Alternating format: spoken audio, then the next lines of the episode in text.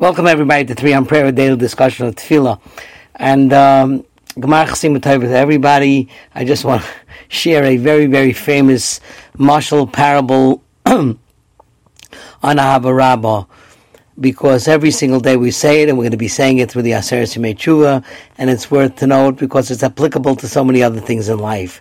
You know, we say the same Libenu, Lahavin, Lahaskel, Lishmal, Lilmor, Lamed, Lishmar, Velaskel, Kaim, as called Divrei Samtor Serabiava. We ask Hashem every day. I mean, it's really a very, very open request. It's, you know, the first time in davening, from the beginning of davening, basically uh, in, from Baruch She'amar until now that we're really beginning to request things. We don't do that until Shemoneh Esrei. And we're asking Hashem to open our hearts in Torah and, you know, give us the wisdom to learn and to teach and to do. It's called the Torah Bahava. And the Chofetz Chaim gives it a, a mashal about a man who calls up a very, very wealthy philanthropist and he says to him, Mr. Mr. Cohn.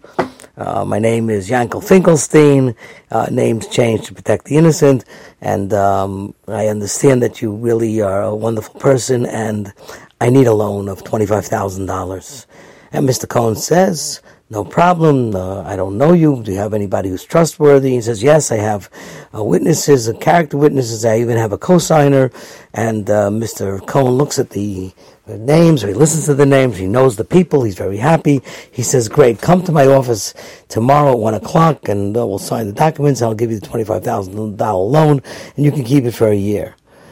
And the man's elated and he's great. But come 1 o'clock the next day in the afternoon and Mr. Uh, Finkelstein doesn't show up. Mr. Cohen waits a few minutes, uh, 12 o'clock, 12.30, he says, That's it, I'm going to lunch.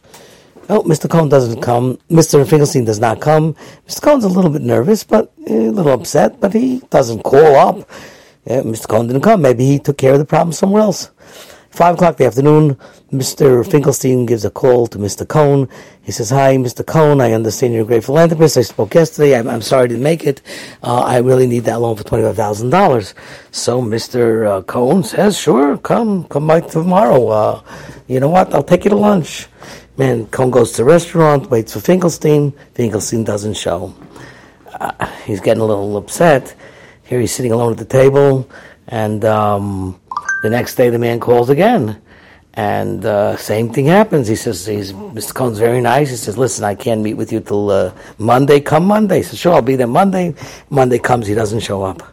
By the time Tuesday comes around and, and calls Finkelstein, I mean, Finkelstein calls Cohn, uh, the poor man, Mr. Finkelstein, the loan. He calls Mr. Cohn.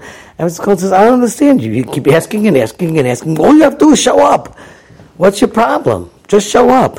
So the Chofetz Chaim says every, say, every day we say in davening, give us and learn, and we're going to learn, and we're going to love, and we're going to do, and we're going to enjoy the Torah. Show up! Show up. Go into beis medrash. Open up a Gemara. Open up a Chumash.